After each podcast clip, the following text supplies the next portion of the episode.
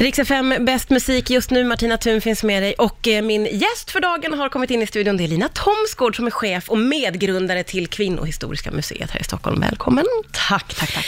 Du har alltså varit med eh, och tänkt ut att eh, det här museet ska finnas. Mm. Jag vet inte vart jag ska börja, för jag tycker det känns helt overkligt att starta upp ett nytt museum. Ja. Hur går det ens till? Exakt, man tänker på något vis att så här, antingen så finns museer, Ja, sen eh, eh, länge. Ja, eller, eller så finns de inte. Nej. det går inte bara att börja från Nej. början. Och det var precis så jag tänkte när jag läste om det här, Ja. så tänkte jag, nej det går inte. Ja. Jo, stackars Lina. Eh, Men det går. Det går Det går om man gör så, som vi har gjort. Alltså för det första så har ju de här museerna som finns, en, en, någon gång i tiden så har de haft sin första öppn, öppningsdag och så vidare, så det går. Mm. Eh, Just så som vi har gjort det, som en ideell förening av befintliga museer, arkiv, eh, teaterförbund, forskare. I och med att vi har så, liksom sådana stora institutioner med fantastisk historia bakom sig och med sig, Mm. så har vi ju allt det där. Vi har det man liksom sa, som tar decennier att bygga upp, alltså samlingarna, arkiven, historikernas kunskap, pedagogiken, deras erfarenhet. Det har vi och kan luta oss emot. Och sen ska vi försöka göra det på nya, liksom, påhittiga, innovativa sätt. Så att när du tänker i ett museum så kanske det inte är exakt så som vår verksamhet kommer fungera. Nej men precis, för att det finns till exempel inte en permanent byggnad. Precis, vad fint det är nu när du visar hur en permanent byggnad Ja, ser ut här den är fyrkantig och den är gjord i sten i mitt huvud. Eh, och det är ju jättespeciellt att det, ni har liksom valt nya former. Ja, precis. Det finns ett museum i New York som heter Tenement Museum. Jag tror att det betyder ungefär hyresrätt eller något sånt där som jag var på för flera år sedan. Gick in i en jättehäftig museishop och skulle köpa en entrébiljett och de bara, no, no, that's not the way we do it here. För att deras museum består av lägenheter runt om i huset.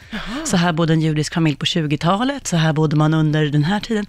Och det var för mig så jävla häftig idé att få uppleva en historia på plats. Och det var i ett rum där saker hade utspelat sig och så här få, få verkligen känna. Eh, och det ville jag ta med mig in i den här idén. Och när du tittar ut här genom de här fantastiska fönstren över hela stan, överallt har ju kvinnohistoria utspelat sig. Och den angår ju alla. Och det, det är liksom vår idé, att vi ska inte ha en permanent byggnad, för man kan inte ta halva mänsklighetens historia och knö in den där och tro att det, så, nu var det färdigt. Nej. Nu, har vi, nu har vi berättat klart och Nej, den ska inte det. heller liksom separeras från det andra, utan den ska ingå i allmänbildningen. Lina Thomsgård den här eftermiddagen. Lina som är medgrundare till Kvinnohistoriska museet i Stockholm, som har precis haft en öppnings och invigningsmånad, får man Ja. säga. Jag är nyfiken på massa saker, men eh, jag måste börja i den här änden. Kvinnohistoria har ju på något sätt liksom slumpats bort och fallit mellan stolarna genom tiderna. Men eh, oavsett det så är ju kvinnohistoria vad det är. Det finns ju väldigt mycket att ta av, tänker jag. Hur har ni liksom bestämt vad som ska vara med och vad som inte? Hur sjuttsiken sållar man i det här då? Alltså, man, man bara drar igång. ja, okej. För det finns så jädra mycket att berätta. Ja. Alltså allt ifrån liksom, drottningar till pigor har varit med och byggt samhället. Kvinnor finns över hela jordklotet Ja. och har varit med om så mycket och har påverkat just hela, alltså allting. Lagstiftning, klimat, alltså alla sådana bitar. Och då är det bara att börja. För sitter vi och ängslas över liksom, eh, vad platsar och inte och så, det, det kommer ju visa sig under tiden som vi arbetar. Hur har det arbetet varit då? Att liksom bara, bara dra igång och in Ja. med allt på något sätt? Exakt så var det när vi skulle lansera, så att vi var så, okej, ska vi, det första vi gör, ska det vara en jättestor utställning? Eller så bara, fast hur vi än gör så kommer folk då titta på den utställningen och säga antingen så här, men var är mina vävstolar? Eller var är min chilenska mormors historia? Eller, alltså, det skulle inte räcka till. Så då valde vi istället att vi skulle ha som en invigningsdag eller en invigningsvecka. Sen bara, nej men det går ju inte, det är för mycket. Vi kör en invigningsmånad. Och så byggde vi lite på det här som, som jag berättade om Tenement Museum, att vi hade en pytteliten lokal som var mer som ett jättestort skyltfönster, eftersom museet är där ute. Hela Ja. stan är ett museum och lokalen är mer som den tillhörande museishoppen. Ja, ja. Och där hade vi föreläsningar, eh, samtal, forskare som kommer att berätta om liksom allt från underbyxans historia till eh, satanism och okkultism inom sekelskiftesfeminismen. Och det var så otroligt spännande.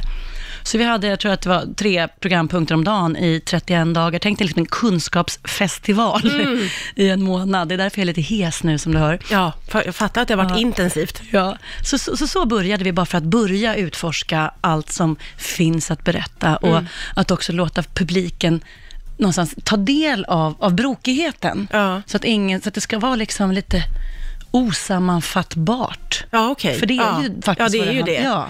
Och hur, eh, tar ni, liksom, hur går ni vidare?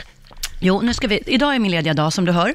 Här. precis. Tack för att du kom hit på din lediga dag, Lina. Eh, Sen ska vi eh, åka bort i fyra dagar, hela kansliet som har jobbat med det här och utvärdera allt. Så här, vad var roligast, vad funkade bra, vad var folk mest nyfikna på, vad kände vi verkligen att så här, shit, det här har de inte fått höra innan. Ja. Där behövs vi. Ja, just det. Sen komma hem, ta alla de grejerna som har varit absolut bäst och se hur kan vi göra det igen och Mm. tweaka det och kanske göra liksom eh, men vissa av de här programpunkterna som vi hade i vår lokal som rymmer ungefär 40 pers, de fick vi ju flytta till Katarina kyrka som rymmer hur många som helst. Oj, eller okej. Södra Teaterns bar, där det var flera hundra som lyssnade just på den här satanistpunkten. Eh, Så sånt, hur kan vi ta det vidare och göra det i samarbete med Ja. våra medlemsföreningar? För de, de har ju lokaler. Det här med att vi inte har någon permanent byggnad, det just behöver vi ju inte. Nej, det För finns. det finns fantastiska lokaler över precis hela stan och vi behöver verkligen inte hålla oss i innerstan eftersom det sker så mycket överallt. Och en förhoppning är kanske att dessutom kunna flytta runt lite i landet. Jag är nyfiken på tanken med att, eh, jag förstår ju, kvinnohistorien har varit lite förbisedd i historien, så har mäns historia varit liksom, här är det som, det är de som har varit viktiga. Eh, så det är ju naturligtvis superviktigt att lyfta fram kvinno, kvinnors historia, men ska den hållas separat eller finns det en tanke Det om var- att man vill mergea Det ihop? var, ju precis, det var ju precis det där som var min invändning generellt, när, när jag har liksom hört om ett kvinnohistoriskt museum. Att så här, det finns en risk att man påstår att här ute har vi vanlig historia, Ja. och sen i den, i den här lilla skrubben så har vi kvinnohistorien, och titta det är Marie Curie, och så ja, det var väl det. Mm. Eh, för det är ju inte alls hur det, hur det har gått till och hur, hur världen har sett ut. Och vår ambition är ju just att använda all den här fantastiska kunskapen som våra medlemsorganisationer organisationer sitter på, och berättar den runt om i stan utan en egen byggnad, som, alltså, utan att separera. Så här, du ska gå här nere på gatan och så ska du få liksom, lyfta på din telefon och säga oj, pling plong, här finns en ljudberättelse som berättar om och, liksom, kvinnornas fackliga kamp när de bryggde öl nere i Münchenbryggeriet och vänta här, inte långt härifrån så var Katarina Taikons första bofasta plats. Och, Nej men titta, en lesbisk härva på Grev Turegatan på 40-talet där fem kvinnor anhölls för att de hade sex med varandra. Alltså att vi Stan är där folk... spännande nu när du berättar så här. Exakt, och det är det som är så roligt med det här. Det är därför när du säger att vi har gjort så mycket. Ja, för det finns så mycket att berätta och det finns så mycket kunskap. Alltså museerna vi jobbar med, Hallwylska museet, Nordiska museet, Scenkonstmuseet, de har så mycket kunskap hos sig som vi kan berätta och genom att plussa det de kan med det de kan och det, med det de kan, så kanske vi kan berätta helt nya grejer på helt nya platser. Och det är ju målet. Och kanske att sådana som inte tror att det här med kvinnohistoria är något som intresserar dem, kanske plötsligt bara, oh wow! Ja, just det. Lesbisk härva. borde finnas något ja, för alla, onekligen. Men du, eh, hur tänker ni framåt då? För ett museum är ju för all framtid, Det, det, som känns är det det, som. det är det som är det ljuvliga med det här. Att hade, vi, hade det här varit ett så projekt som vi ska göra ett år, då hade det varit otroligt knivigt att bestämma vad är det vi ska få in i det här året. Mm. Men vi är ett museum och då, då handlar det om att jag tänker på mina barnbarns barn och hur de ska se på samlingarna som innehåller det vi gör idag. Det är en otrolig långsiktighet. Ja, det är ju Det- en frihet, men nästan också mindblowing att sitta och tänka så. ansvar, ett Ja. enormt ansvar. För då handlar det plötsligt inte bara om vad vi ska berätta idag, utan också vad det är vi ska lyssna på och kanske liksom försöka bevara Mm. av idag. Så att vi inte hundra år från nu tittar på en historieskrivning och igen ser att halva mänsklighetens historia inte finns där.